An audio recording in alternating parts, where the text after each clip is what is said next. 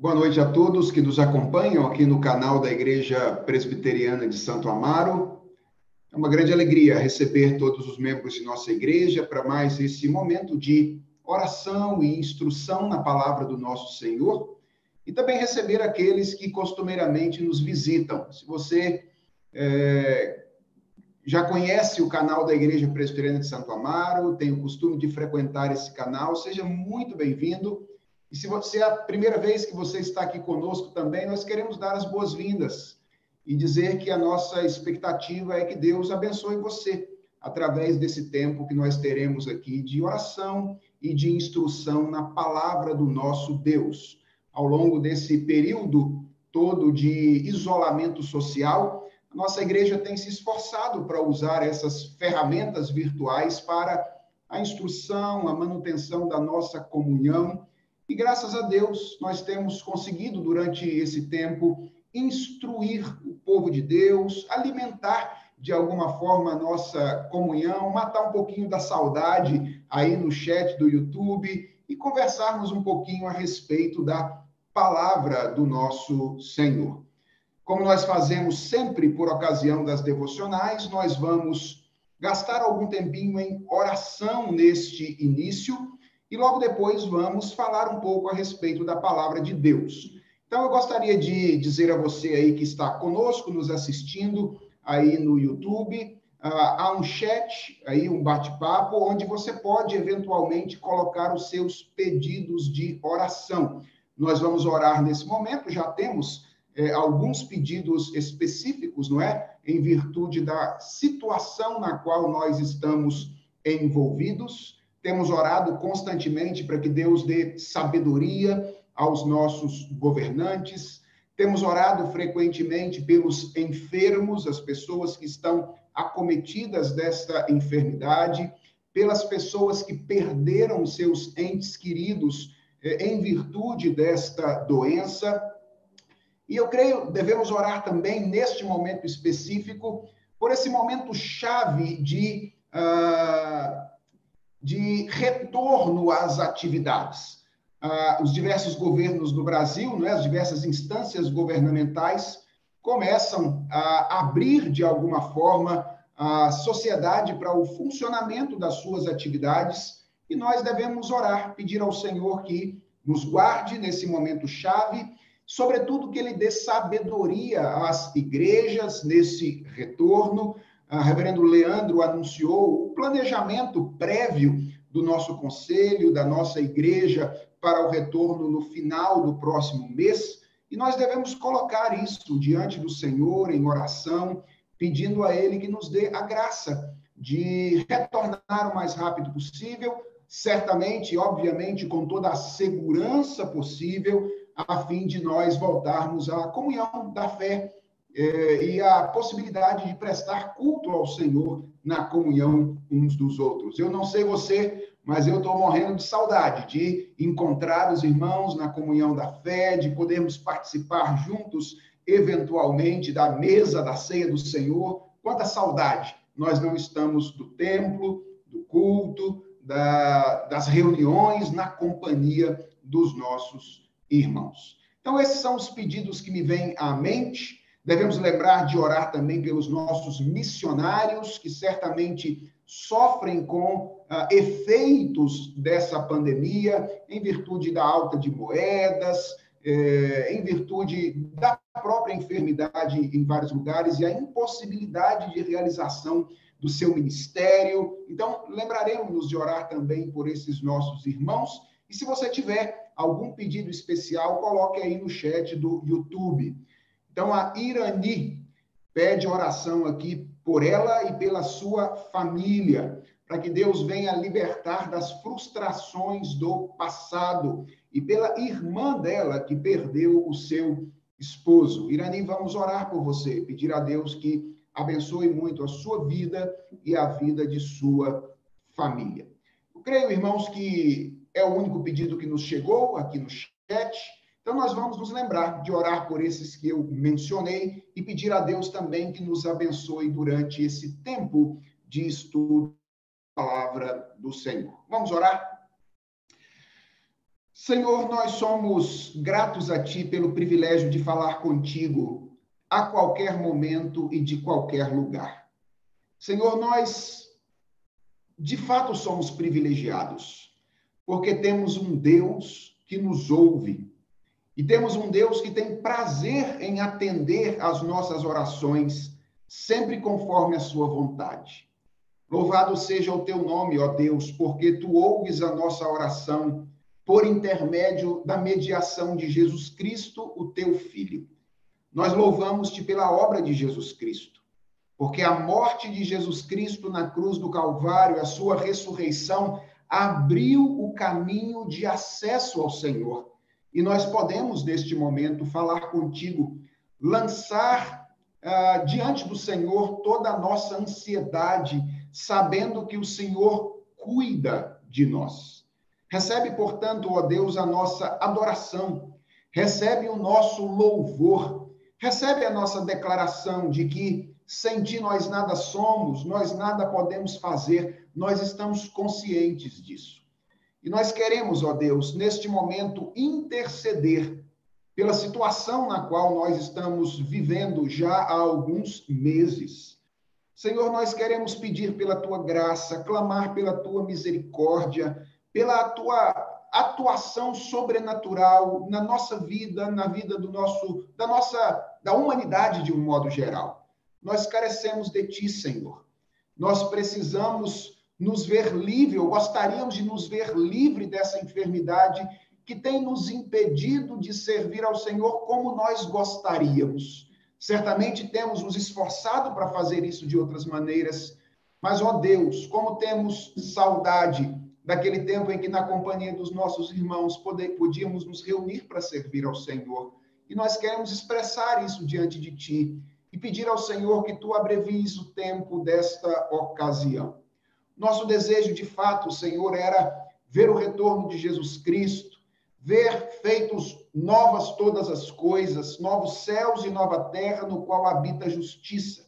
E nós oramos por isso.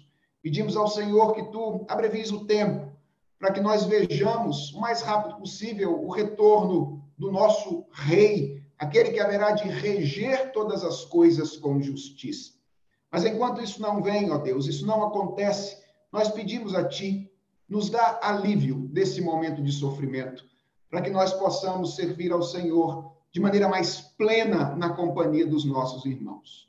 Pedimos-te por aqueles que sofrem, ó Deus, Esteja com eles nesse momento do leito, de enfermidade, trazendo cura de acordo com a tua vontade.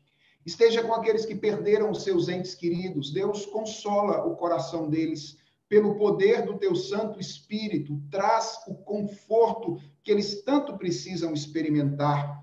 Esteja com aqueles, ó Deus, que têm que tomar decisões neste momento, com os governantes, com os líderes eclesiásticos, que precisam também tomar decisões importantes dá-lhes sabedoria do alto, que eles tenham aquilo que só o Senhor pode oferecer.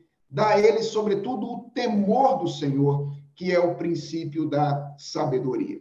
E nós nos lembramos, ó Deus, de interceder pela Irani, por sua família, pela sua irmã que perdeu seu marido.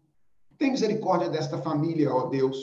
Tem misericórdia das lembranças do passado que ela comentou aqui trazem sofrimento e dificuldade. Que eles possam, ó Deus, lançar toda a sua ansiedade diante do Senhor e encontrar no Senhor o descanso necessário para viver conforme a tua soberana vontade. Deus continua abençoando a Igreja Presbiteriana de Santo Amaro.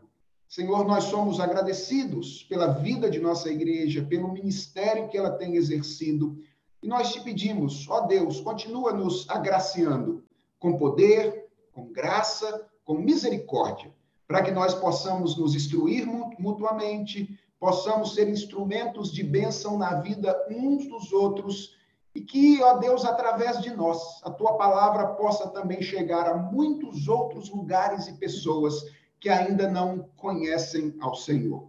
Usa-nos, ó Deus, como instrumentos dóceis nas tuas mãos, para que a tua palavra seja proclamada e para que ela seja demonstrada através do nosso serviço sempre constante ao Senhor. Começou o nosso conselho, abençoa a nossa junta diaconal, a liderança das sociedades internas, que todos tenham graça, misericórdia e sabedoria para, nesse momento, conduzirem o teu povo de acordo com a tua boa vontade. E agora, Senhor, que vamos meditar na tua palavra, vamos refletir sobre ela. Nós queremos pedir ao Senhor também que o Senhor nos abençoe, nos guarde, guarde a nossa reflexão e nos instrua. Seja o Senhor mesmo o nosso mestre nessa noite. Que o Senhor fale ao nosso coração, confronte a nossa visão, que o Senhor ah, nos estimule, nos ensine a viver de acordo com a perfeita, boa e agradável vontade do Senhor. Que assim nossas famílias, nossa igreja e a nossa sociedade colham os benefícios de sermos pessoas cujo coração e a vida estão depositadas diante de ti. É a oração que nós te fazemos em nome de Jesus, o nosso Senhor. Amém. Irmãos, durante esse tempo em que nós é, estamos é, nesse período de isolamento social e nesse tempo de pandemia, esse tem sido o nosso assunto geral nas reflexões, não é? A pandemia tomou, de certa forma, a nossa atenção nos últimos meses. Nós temos sempre, é, nessas ocasiões de instrução, falado a respeito de coisas relativas a esse momento, instruindo a igreja a como enfrentá-lo. E o fato é que, por causa disso, algumas coisas que, em geral, é, são costumeiras acabaram passando em branco de alguma forma, não é? O mês de maio, por exemplo, é um mês em que a gente costumeiramente fala sobre família. É um mês em que esse tópico, essa questão da vida familiar, costuma ser muito tratada no ambiente eclesiástico. E eu gostaria, aproveitando é, o fato de que hoje é o último dia do mês de maio, estamos aí terminando este mês, e até com o objetivo de nos dar algum descanso reflexivo no que diz respeito a essa questão da da pandemia e, e da, do isolamento no qual nós estamos, eu decidi falar um pouquinho hoje a respeito deste assunto. Quero refletir com os irmãos um pouco a respeito da família. E o tema da nossa reflexão nessa noite é família, ou casamento e família. Essas coisas são mesmo importantes. E como eu pretendo é, compartilhar com vocês aqui alguns dados de algumas pesquisas específicas, é, eu vou fazer algo que costumeiramente eu não tenho feito por ocasião das devocionais, mas vou usar aqui slides para facilitar a nossa, o nosso acompanhamento da mensagem. Então, é, esse é o nosso tema, família, ela é mesmo importante e a nossa reflexão está aí baseada nessas passagens do livro de Gênesis que estão aí mencionadas no slide. Nós vamos trabalhar com dois versos do capítulo 1 de Gênesis, Gênesis 1, versos 26 e 27, e vamos trabalhar com alguns versos do capítulo 2, especificamente o verso 18 e os versos 21 a 24, todos eles, de certa forma, é, nos remetem à criação da família. Em Gênesis 1, 26 e 27, a gente tem a descrição mais resumida, mais sintética da criação da família. E em Gênesis 2, versos 18 até o 25, nós temos a criação mais detalhada. E nós vamos pensar alguns versos específicos para nossa reflexão nessa ocasião. Eu quero começar, então, fazendo a leitura com vocês desses versos da palavra do Senhor, e eu os transcrevi aqui no nosso slide para que nós possamos acompanhar. Então a palavra de Deus nos diz assim, em Gênesis capítulo 1, verso de número 26 e 27. Aliás, deixe-me voltar aqui, acho que cometi um equívoco na hora de uh, iniciar o slide. Agora vai, vamos lá. Ok, Gênesis capítulo 1, verso 26 e 27. Depois, capítulo 2, versos 18 e 21 a 24. Os textos dizem assim: Também disse Deus: Façamos o homem à nossa imagem, conforme a nossa semelhança. Tenha ele domínio sobre os peixes do mar, sobre as aves dos céus, sobre os animais domésticos, sobre toda a terra e sobre todos os répteis que rastejam pela terra. Criou Deus, pois, o homem à sua imagem, a imagem de Deus o criou. Homem e mulher os criou. E agora no capítulo 2, o texto bíblico diz: Disse mais o Senhor Deus: Não é bom que o homem esteja só far-lhe-ei uma auxiliadora que lhe seja idônea. E agora, a partir do verso 21, então o Senhor Deus fez cair pesado sono sobre o homem, e este adormeceu. Tomou uma de suas costelas e fechou o lugar com carne. E a costela que o Senhor Deus tomara ao homem, transformou-a numa mulher e lhe a trouxe e disse o homem: Esta, afinal, é osso dos meus ossos e carne da minha carne. Chamar-se-á varoa, porquanto do varão foi tomada. Por isso, deixa o homem pai e mãe e se une à sua mulher, tornando-se os dois uma só carne. Eu quero, a título de introdução da nossa reflexão de hoje, começar pensando com vocês um pouquinho a respeito da maneira como o nosso tempo se relaciona com a família e o casamento, no que diz respeito à sua necessidade e importância. Como é que as pessoas de nosso tempo veem a importância, a necessidade do casamento e da família? Ah, eu acredito que a relação das pessoas com o casamento e a família nos nossos dias é uma relação relativamente confusa. E o que, é que eu estou querendo dizer por uma relação confusa? De um lado, é perceptível que as pessoas têm algum reconhecimento da necessidade e da importância dessas instituições. Deixa eu tentar exemplificar isso. Quanto ao casamento, isso fica bem evidente na relação que nós costumamos estabelecer, por exemplo, entre a instabilidade emocional de uma pessoa e a solteirice ou a frustração conjugal. Já perceberam como é que a gente tem essa tendência de popularmente relacionar irritação à solteirice e depressão a casamentos mal sucedidos? Por exemplo, às vezes a gente brinca assim, não é? Quando a gente está falando de uma pessoa mais irritada e que, por um acaso, é também solteira. A gente diz: olha, Fulano é desse jeito porque não se casou. O dia que o casamento, então, melhora. Certamente você já ouviu alguma vez uma brincadeira desse tipo. Ou então, você certamente já ouviu alguém relacionar um estado de tristeza profunda com um casamento mal sucedido.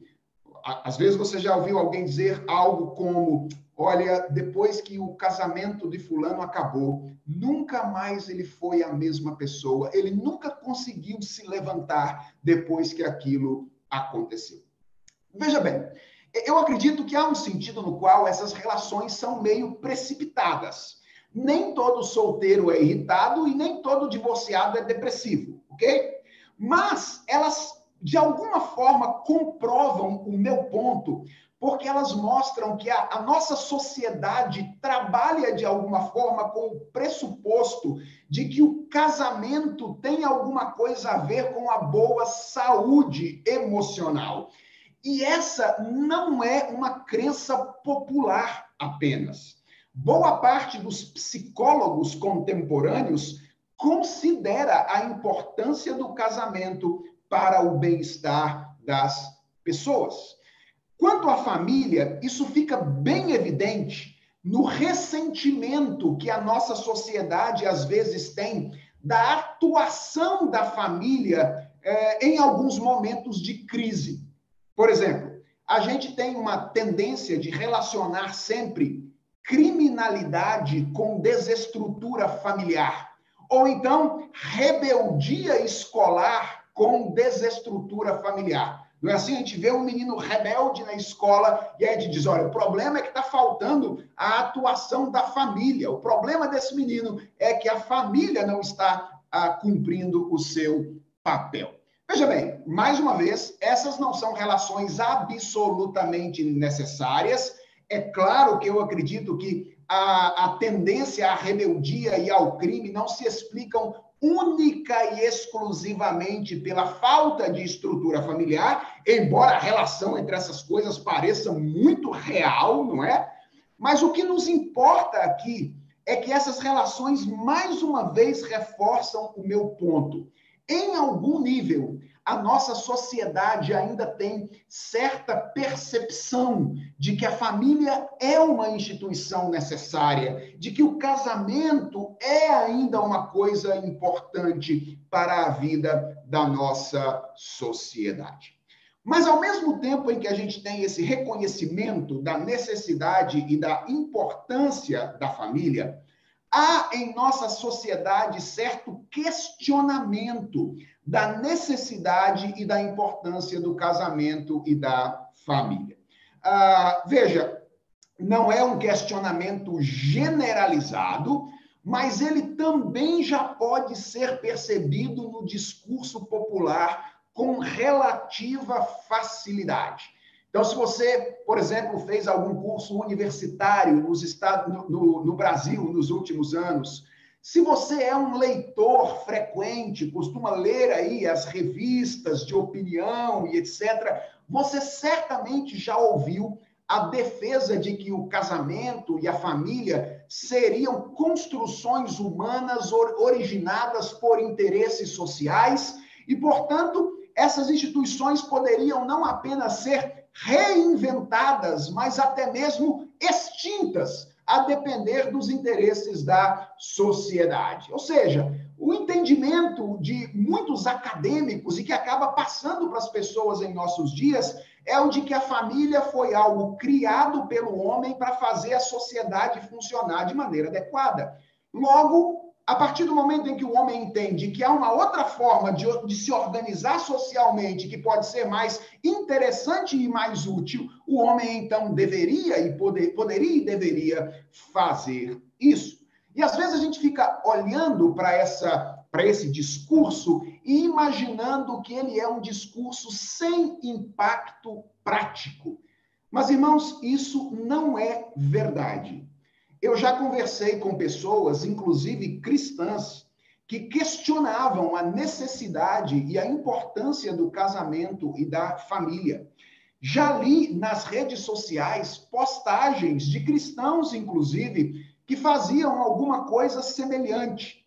E recentemente eu me deparei com algumas pesquisas acadêmicas que ilustram aquilo que eu estou acabando de dizer elas dizem respeito mais especificamente às novas gerações. São pesquisas feitas com adolescentes e jovens para tentar verificar o quanto o casamento e a família fazem parte do planejamento de vida deles. E deixa eu compartilhar com vocês duas pesquisas às quais eu tive acesso recentemente. Uma primeira pesquisa foi feita com 60 adolescentes entre 12 e 17 anos na cidade de Porto Alegre, ou seja, no sul do Brasil. E essa pesquisa tinha basicamente três perguntas diferentes. Ah, as perguntas elas tinham a ver com ah, a projeção de futuro deles e elas tinham níveis diferentes. A primeira pergunta era: o que eu mais espero da minha vida é a segunda era: na minha vida adulta, eu gostaria de. E a terceira pergunta era: eu tenho planos de. Então você percebe aí que os níveis são diferentes, né? O que eu mais espero, algo que eu gostaria e algo que eu planejo. E aí tinha várias opções para serem marcadas. E uma dessas opções era construir família. Então, dentre as muitas opções, ganhar dinheiro, ser famoso e etc., tinha lá uma opção que era construir família. Deixa eu mostrar para vocês os números é, de, de, os, dos resultados dessa pesquisa. Uh, apenas 6,7% dos adolescentes marcaram o que eu mais espero da minha vida é construir família. Apenas 18% marcaram na minha vida adulta eu gostaria de construir família. E apenas 26% marcaram tenho planos de construir família. Os números são assustadores, não é? Perceber como no imaginário e no planejamento dos adolescentes a família tem feito parte desse planejamento. A conclusão a qual a pesquisadora chegou nessa ocasião, era uma psicóloga, é a seguinte: o casamento já não ocupa um lugar de destaque entre os projetos de vida dos jovens. Os seus planos estão mais voltados para a busca da felicidade, da realização pessoal e da realização profissional do que para a família. Então, é esse discurso acadêmico ensinado de maneira mais específica lá na universidade, chegando aqui embaixo nas pessoas. A segunda pesquisa é uma pesquisa mais ampla. Ela foi feita com 943 adolescentes entre 14 e 18 anos de sete capitais brasileiras diferentes. E vejam os números. 42% incluíram o casamento em seu planejamento, 29,3% condicionaram o casamento ao surgimento de um grande amor. Se eventualmente surgir um grande amor, então eu me caso. 13,1% disseram que não planejavam se casar. 13% consideravam que casar ou morar junto é tudo a mesma coisa, tanto faz. E 2,1% resolveram não responder perguntas a respeito do casamento. O que, que essas pesquisas mostram para nós? Que ao mesmo tempo em que a nossa sociedade parece, por um lado, reconhecer a necessidade, a importância do casamento e da família, ela parece sugerir, por outro, que elas não são coisas tão necessárias ou não são coisas tão importantes quanto parecem ser.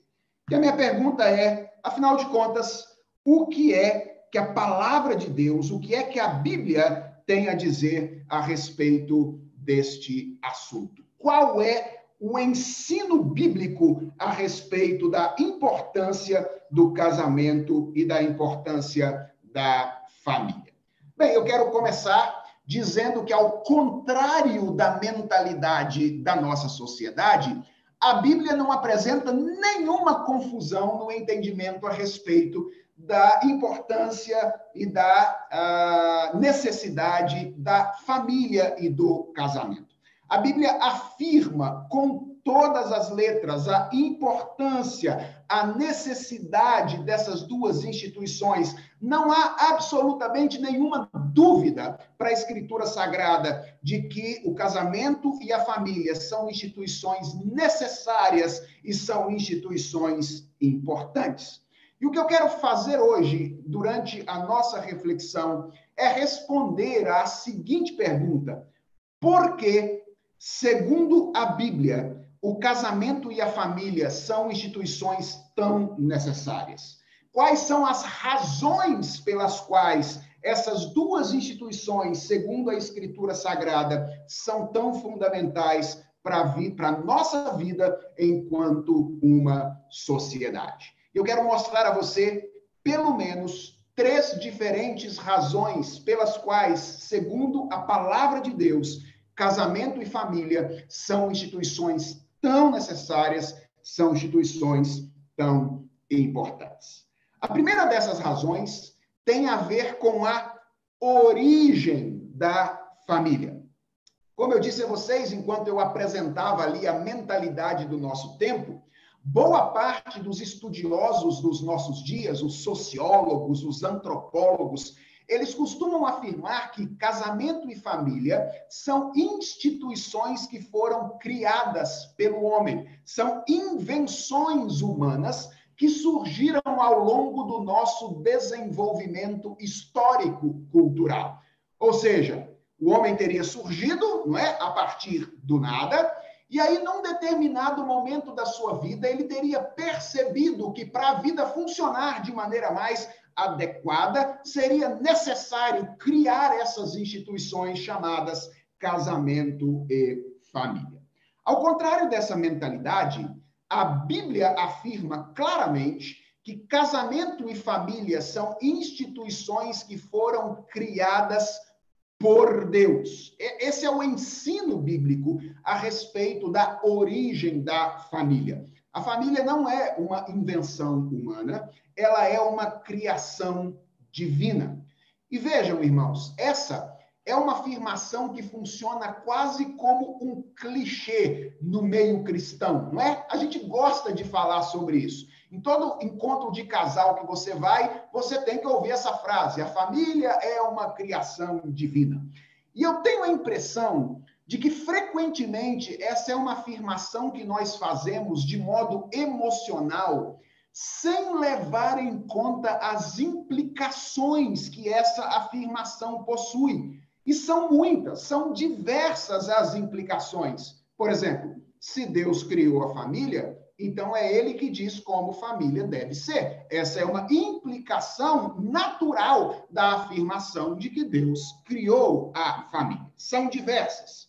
Mas a implicação que eu gostaria de destacar aqui nesse ponto, e que para mim é a primeira e mais imediata de todas as implicações, é a de que a família é uma instituição necessária, é uma instituição fundamental. Ela tem valor e importância inerentes pelo simples fato de ter sido criada por Deus. Deus não cria algo desnecessário. Deus não cria algo sem importância. Aliás, quando Deus terminou de criar a realidade, ele fez uma declaração a respeito desta realidade. Ele olhou para tudo que ele havia criado e disse: Eis que tudo é muito bom. E o pressuposto dessa declaração de Deus é a existência de um arranjo harmônico dentro do qual todas as coisas se encaixavam de maneira plena e de maneira perfeita. Então, tanto Gênesis 1 quanto Gênesis 2, os textos que encabeçaram o nosso tempo de reflexão, deixam claro isso. Família, casamento é uma ou são uma criação de Deus. Não são invenções humanas, são projetos divinos. E isso significa que essas duas instituições, o casamento e a família, elas têm, eles têm, é, ou elas têm importância inerentes. A segunda razão pela qual, à luz da palavra de Deus, casamento e família são instituições necessárias ou são instituições importantes, tem a ver com a natureza do casamento e da família. O texto que descreve de maneira mais detalhada a criação dessas duas instituições é Gênesis capítulo 2, versos 18 a 25. E nós lemos parte do texto aqui. E se você tiver com o texto aberto aí, dê uma olhada na sua Bíblia e você vai perceber que essa passagem nos ensina, dentre outras coisas, a maneira, o como ou em que circunstâncias Deus criou o casamento e a família. E isso nos remete à natureza dessas instituições, ou seja, ao lugar que essas instituições ocupam no todo da realidade criada.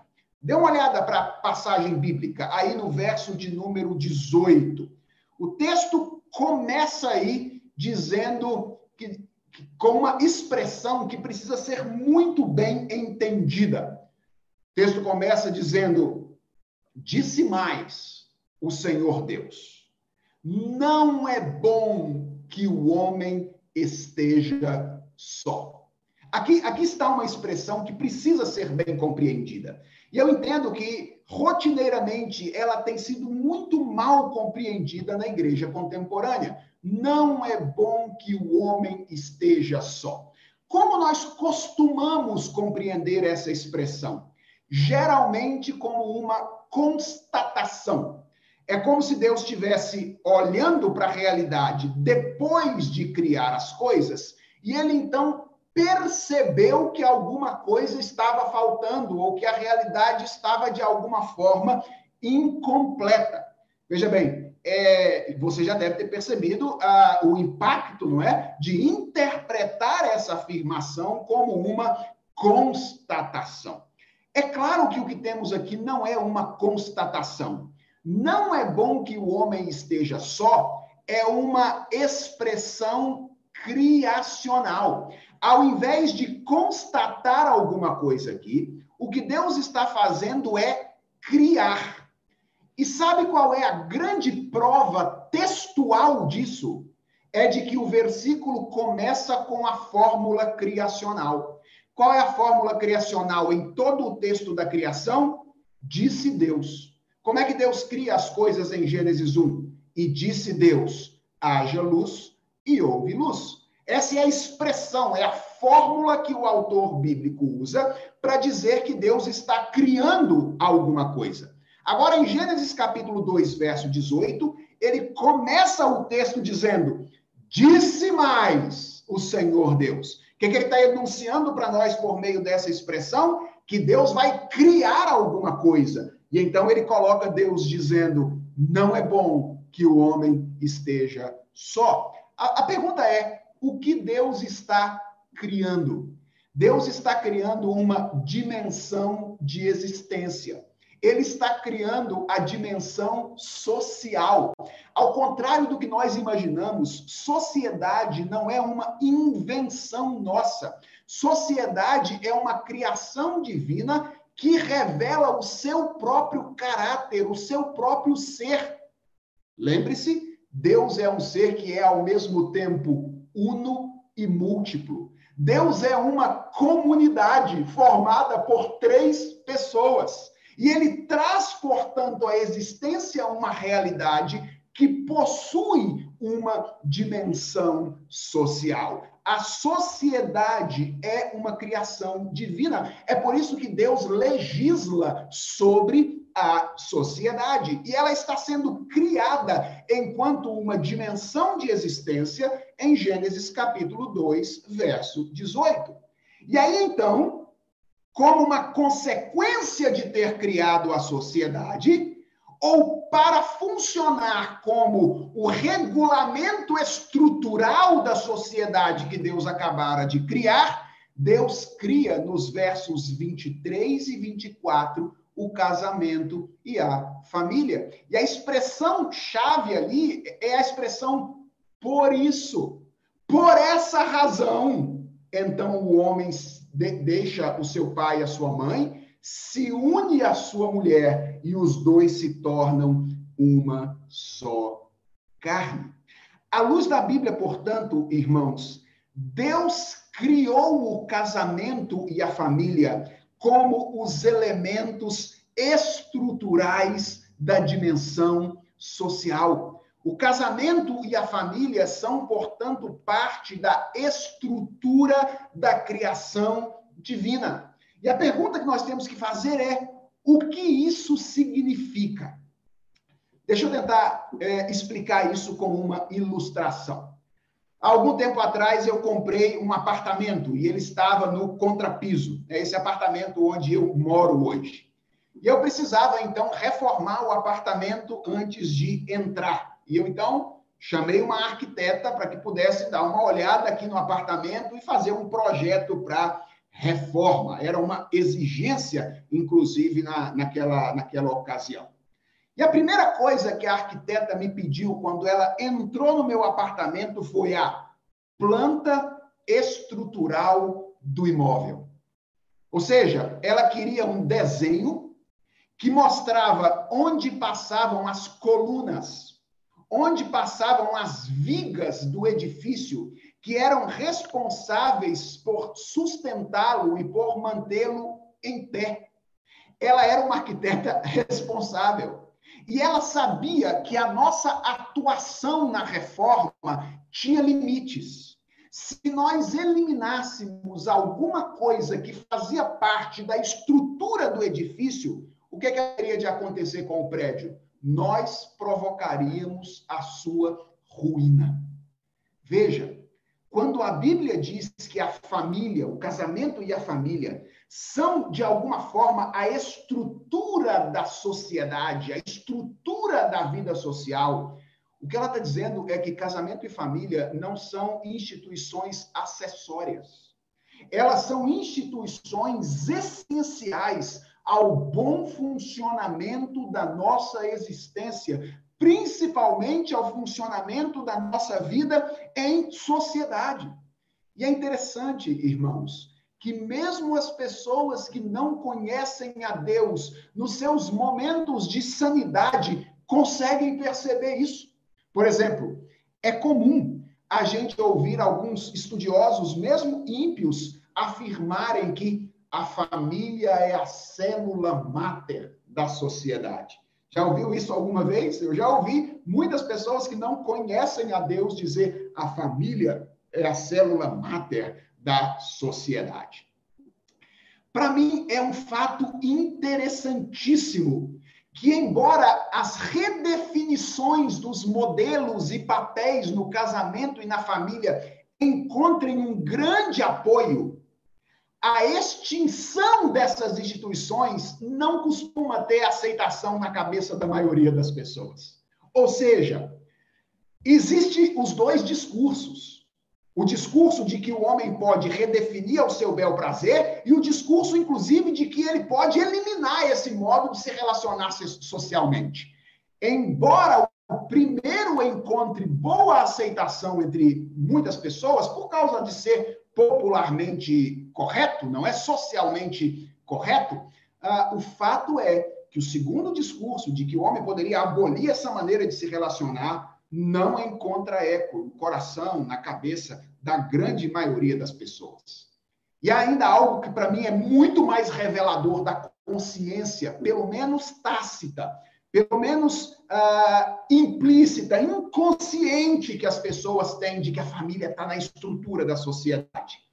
É que a insistência dos movimentos identitários no reconhecimento uh, dos novos modelos de, de família, é, em geral, exigem esse reconhecimento apesar de o estilo de vida não ter nenhuma dificuldade de aceitação no nosso meio. Em outras palavras, uh, pessoas que redefiniram modelos de família, homens que querem se relacionar com outros homens, mulheres com outras mulheres, em geral, não costumam receber uh, muita controvérsia, ah, muita contrariedade na sociedade atual quanto à maneira como eles gostariam de ver. Pelo contrário, o que há é majoritariamente uma defesa dessa, é, dessa redefinição. Ainda assim, há uma necessidade de tentar estabelecer o reconhecimento desse tipo de relação como família. Por que, que isso existe? apesar da aceitação, a necessidade do reconhecimento jurídico, inclusive como família. Porque, no fundo, todas as pessoas sabem que a, a sociedade está estruturada para funcionar com base nessa estrutura que Deus estabeleceu para regular o funcionamento da realidade. Família não é alguma coisa de só menos importância. Família e casamento não são instituições acessórias. Família e casamento são instituições estruturais que estão na base, no fundamento da vida social humana.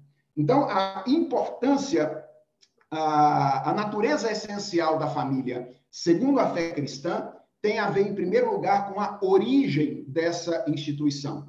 Em segundo lugar, tem a ver com a natureza dessa instituição. Ela foi criada por Deus e ela foi estabelecida por Deus como a estrutura do tecido social. Mas há uma terceira razão pela qual uh, eu creio a fé cristã tem afirmado a importância dessas instituições, o casamento e a família. E ela tem a ver com a finalidade, com o objetivo da família e do casamento. Você já se perguntou qual é o objetivo pelo qual casamento e família existem? Qual é a razão pela qual essas instituições têm lugar na nossa existência?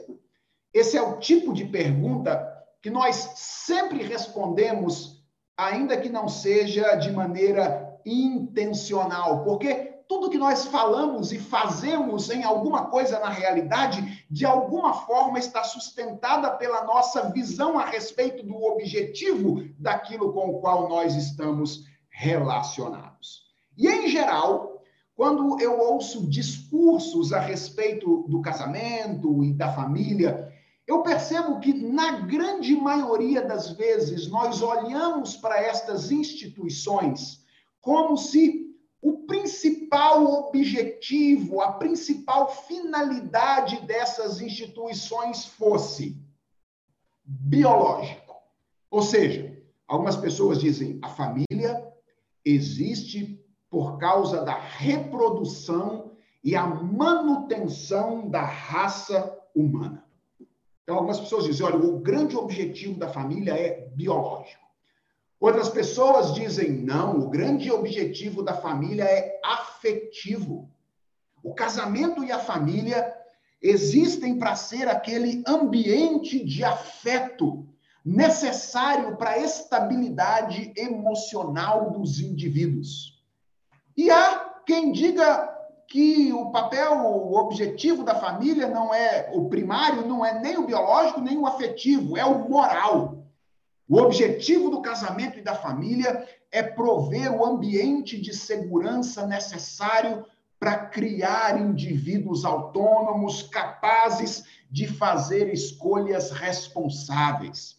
Obviamente, eu estou usando a palavra autonomia aqui não em relação a Deus, né? mas em relação a outras pessoas, né? Pessoas que possam tomar decisões é, considerando por si mesmas aquilo que Deus diz em Sua palavra. Então, na maioria das vezes, a gente olha para a família e atribui a ela um objetivo biológico, um objetivo afetivo, um objetivo moral. E vejam, todas essas respostas mencionam finalidades reais do casamento e da família. É verdade. A família existe para a manutenção da raça humana, para ser esse ambiente de afeto necessário para nossa estabilidade emocional, para prover esse ambiente de educação onde indivíduos possam crescer moralmente saudáveis.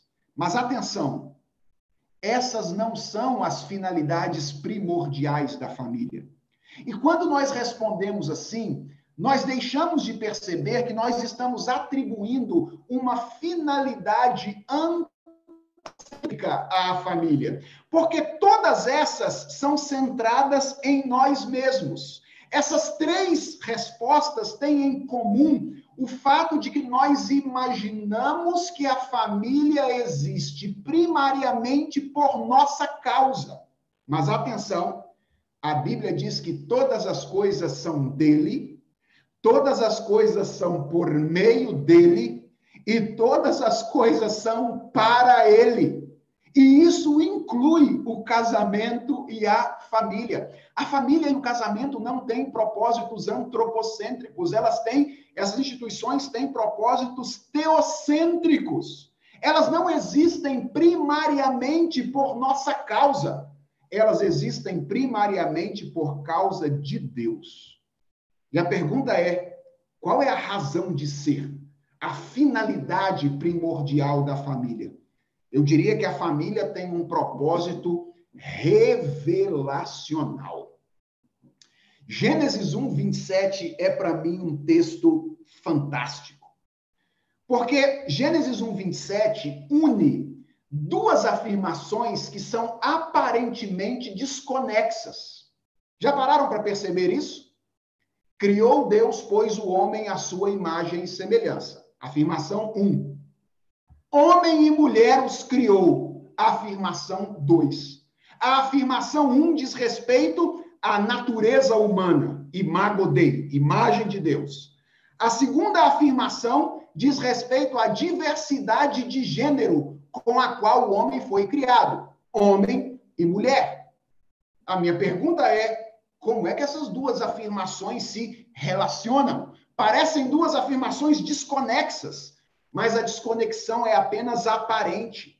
Essas duas afirmações estão profundamente relacionadas no sentido de que é na dimensão dos nossos relacionamentos, dos quais a família e o casamento são os elementos estruturais, que a imagem de Deus se expressa de modo mais pleno e de modo mais perfeito.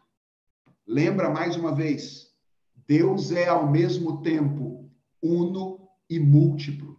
Ele é ao mesmo tempo um e três. Obviamente, não no mesmo sentido, mas ele é um e ele é três.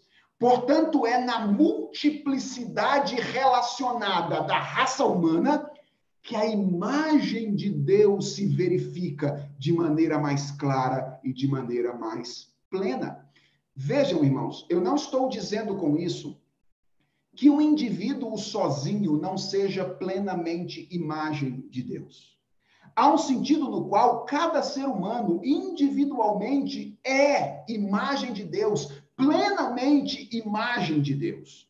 Mas há um outro sentido no qual a imagem de Deus é, é mais plenamente expressa por nós através dos nossos vínculos relacionais dos quais os mais básicos são o casamento e a família. Repito, porque Deus é uma comunidade. E casamento e família existem como expressão dessa relação comunitária que existe no ser divino. Essa é a razão pela qual a Bíblia se vale das relações familiares para descrever as relações divinas. Você já parou para pensar nisso? A Bíblia está cheia de passagens em que vínculos familiares são usados por ela como expressão dos relacionamentos divinos. E às vezes a gente olha para essas passagens e a gente diz assim: aqui Deus está tomando alguma coisa que é da nossa particularidade para ilustrar o seu relacionamento. Irmãos, é, é, o contrário. Na verdade, isso é possível, essa analogia entre relacionamentos familiares e os relacionamentos divinos é possível porque os relacionamentos familiares são uma analogia dos relacionamentos de Deus. A direção é inversa. Não é Deus que está usando algo tipicamente nosso para ilustrar o que é dele. É o que a gente é que ilustra aquilo que Deus é. Por exemplo, há uma relação no ser divino que é descrita pela Bíblia como uma relação entre pai e filho. Que coisa bela! O quanto isso enche de dignidade, enche de importância a relação entre pais e filhos no contexto familiar. Há uma relação na Bíblia entre Deus e o seu povo que é frequentemente descrita por ela em termos de um casamento, como uma relação entre um marido e a mulher, Aliás, a Bíblia começa com um casamento, em Gênesis 2, que é o casamento de Adão e Eva, e ela termina com o casamento, com as bodas do cordeiro. Cristo é o noivo e nós somos a sua noiva. E assim a Bíblia descreve o relacionamento entre Deus e o seu povo. Outras vezes, a relação entre nós e Deus é descrita pela Bíblia como a relação de um filho com a sua mãe. Por exemplo, no Salmo de número 132, no verso 2, a gente lê isso: fiz calar e sossegar a minha alma, como a criança desmamada se aquieta nos braços de sua mãe. Como essa criança é a minha alma para contigo. Qual é a razão de ser da família? Por que é que a família existe? A família existe como um reflexo dos relacionamentos divinos. Todas as pessoas deveriam olhar para as famílias cristãs e enxergar nessas famílias a maneira como Deus se relaciona, tanto entre si, quanto com o povo que ele, por livre e espontânea vontade, inseriu nessa relação trinitária. A relação que antes era entre três, agora é uma relação entre quatro, porque Deus incluiu na pessoa de Jesus Cristo o homem como parte dessa relação. Então, enquanto a nossa sociedade é altamente confusa, de um lado, ela parece perceber que a família é algo necessário e importante, e é natural que ela perceba, porque nós estamos vivendo debaixo da criação divina, existe graça comum de Deus, existe lei de Deus gravada no coração de todas as pessoas. Ao mesmo tempo, ela não consegue vivenciar, desejar a vida familiar de maneira intensa. Nós vivemos numa sociedade em que adolescentes e jovens, segundo pesquisas, tem demonstrado que a família e o casamento já fazem menos parte dos seus planos do que faziam no passado. Enquanto essa sociedade é confusa, a Escritura não apresenta nenhuma confusão. A visão de mundo cristã afirma categoricamente: casamento e família são instituições absolutamente necessárias, são instituições absolutamente importantes. Por quê? Por essas três razões. Primeiro, porque a família não é uma criação humana, ela é uma criação divina. Segundo, porque sendo criada por Deus, ela é parte da estrutura fundamental da vida social. Por isso é que quando a família sofre, a sociedade como um todo também sofre, a igreja também sofre. E terceiro, por causa da finalidade da família. Porque a família é uma instituição que foi criada por Deus com o objetivo de expressar, de revelar os relacionamentos de Deus entre si e com o seu povo. Isso significa, irmãos, que à luz de uma perspectiva cristã, questionar a necessidade e a importância do casamento e da família é algo que não faz absolutamente nenhum sentido. Isso é entrar em rota de colisão com a palavra de Deus. Isso não está certo e isto não é sábio. Por quê? Porque a palavra de Deus não é apenas mais uma opinião sobre a realidade. Ela é a verdade verdadeira. É a verdade que corresponde aos fatos. E quando nós nos opomos à verdade de Deus, nós estamos nos opondo à estrutura da própria criação. Não há como a vida dar certo, a não ser quando ela é vivida debaixo da estrutura criacional que Deus estabeleceu para reger a realidade nessa realidade. Ou nessa nesse período. Dito isso, meus irmãos, eu gostaria de encerrar a nossa reflexão nessa ocasião com uma única aplicação. E a aplicação é a seguinte: se é verdade que o casamento e a família são aquilo que a palavra de Deus diz que são, ou seja, instituições absolutamente necessárias, instituições absolutamente importantes, cuja vivência interfere na, vi na vivência da igreja e da sociedade como um todo, isso significa que nós precisamos viver a vida familiar de um modo mais intencional e de modo mais responsável do que nós costumamos fazer. Eu gosto muito dessas palavras do Dr. Paul Tripp em um dos seus livros. Ele diz assim: preste atenção nisso. Ouvi muitos de meus irmãos cristãos contarem histórias de férias e os planos elaborados feitos por muitos meses para assegurar que a família tivesse um período relaxante. Ocorreu-me um dia, ao ouvir outro relato de pacote de férias bem pesquisado para Orlando, que muitos pais, atenção, são mais organizados, mais intencionais, fazem mais pesquisas e são mais objetivos para planejar férias do que para educar filhos. E eu acrescentaria aqui conhecer o casamento, se relaciona, o entendimento do, da relação entre marido e mulher e assim sucessivamente. Imagine como seriam minhas férias se eu soubesse mais ou menos o que vem a ser férias, mas não tivesse muita certeza. Imagine como seria se eu pensasse mais ou menos em um lugar para onde eu gostaria de ir com a minha família nas férias, mas eu não decidisse um lugar específico.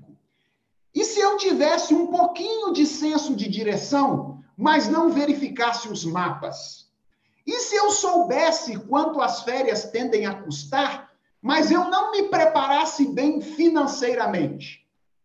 Que possibilidade a minha família teria de realmente desfrutar de algum tipo de férias e de que as férias fossem bem-sucedidas então? E ele termina dizendo: o mesmo acontece com a vida familiar. É vital que estejamos biblicamente informados, biblicamente preparados e biblicamente intencionados. Qual é o meu ponto aqui, meus irmãos? Meu ponto é: eu suspeito que muitos cristãos vivem a vida familiar como se fossem aprender intuitivamente coisas a respeito da família. Como se relacionar, marido e mulher, como criar filhos, como se isso fosse alguma coisa assim que a gente aprende ah, do nada à medida que vai fazendo e como se a gente não precisasse ser intencional e reflexivo na maneira como nós pensamos a nossa vida familiar. E minha, minha aplicação única e exclusiva hoje é esta.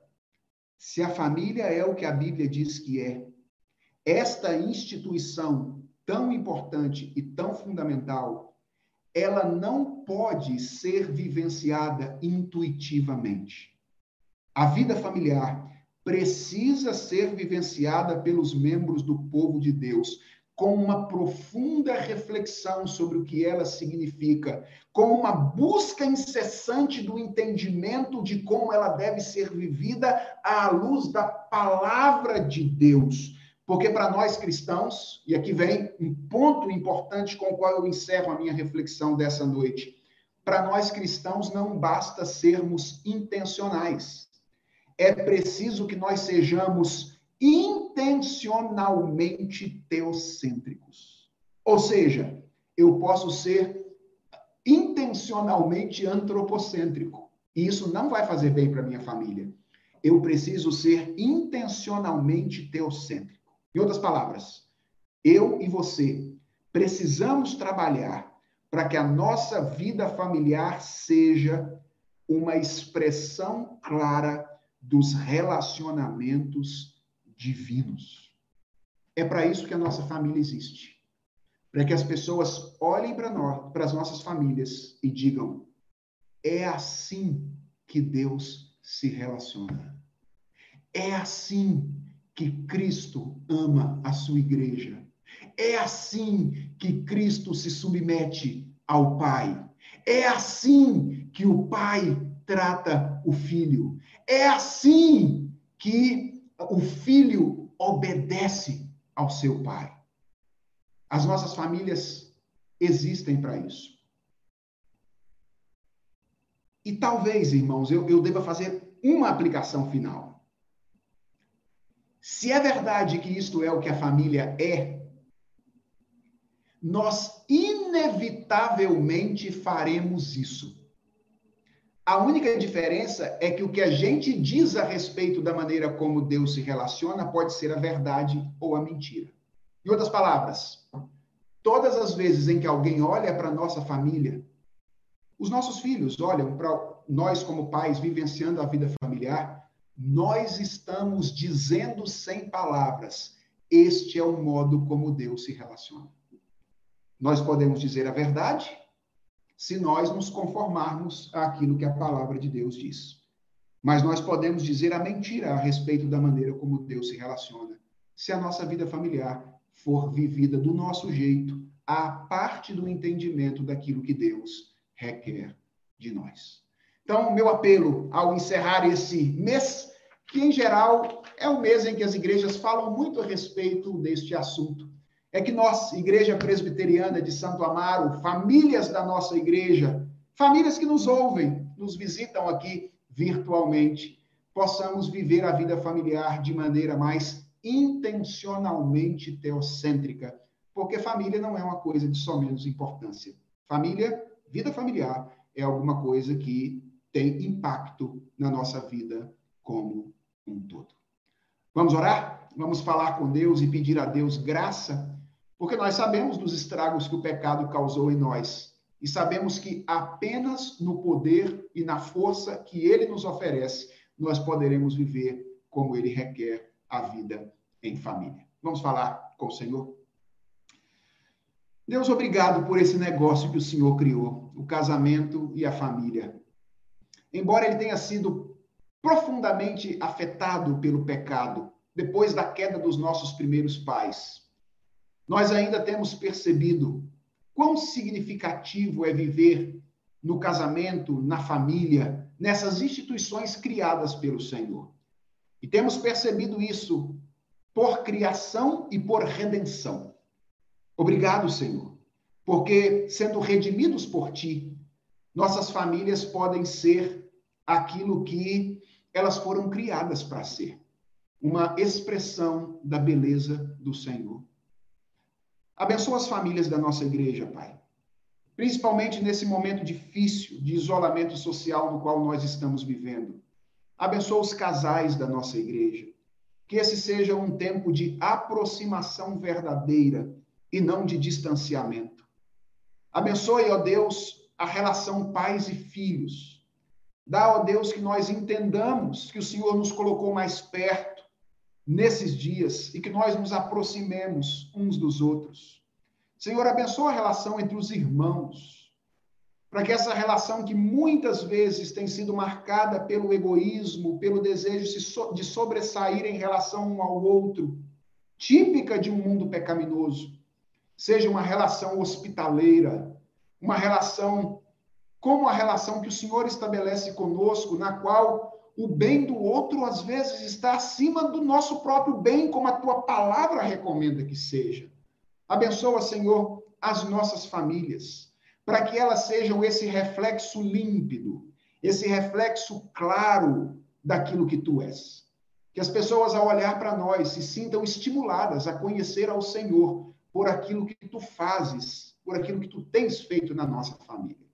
Abençoa a sociedade na qual nós estamos vivendo que às vezes tão pouco caso faz dessas instituições. Senhor, tem misericórdia da nossa sociedade, da tentativa de desacreditar, de reinventar os modelos ou o modelo que foi criado pelo Senhor. Tem misericórdia de nós, porque nós sabemos que isso não concorrerá para o bem da nossa sociedade. E nós queremos viver nesse mundo até onde é possível, de maneira que ah, o nome do Senhor, a glória do Senhor seja vista em todos os lugares. E nós sabemos, ó Deus, que considerar a família, se dobrar ao teu modelo, é o melhor para nós. Portanto, tem misericórdia da nossa sociedade e usa a tua igreja como a proclamadora das tuas verdades, para que a boa vontade do Senhor seja vivida pelas pessoas para o bem de todos aqueles que aqui estão. Nos dê uma boa semana, Senhor. que ao começarmos esta nova semana, nós sejamos impactados por tudo que ouvimos, que ao chegar ao final dela e retornarmos à comunhão da fé, nós possamos dizer que temos nos esforçado para, como família, servir ao Senhor. Tem misericórdia de nós, dá-nos a tua graça e misericórdia, cuida de nós essa semana. É a oração que nós te fazemos, em nome de Jesus Cristo, o nosso Senhor. Amém. Irmãos, nós queremos agradecer a todos que estiveram conosco durante esse momento de reflexão. Esperamos que, de alguma forma, Deus tenha falado ao seu coração nessa ocasião. Depois, por favor, compartilhe este vídeo a fim de outras pessoas possam receber a instrução que nós recebemos nessa ocasião. Tenham todos uma excelente semana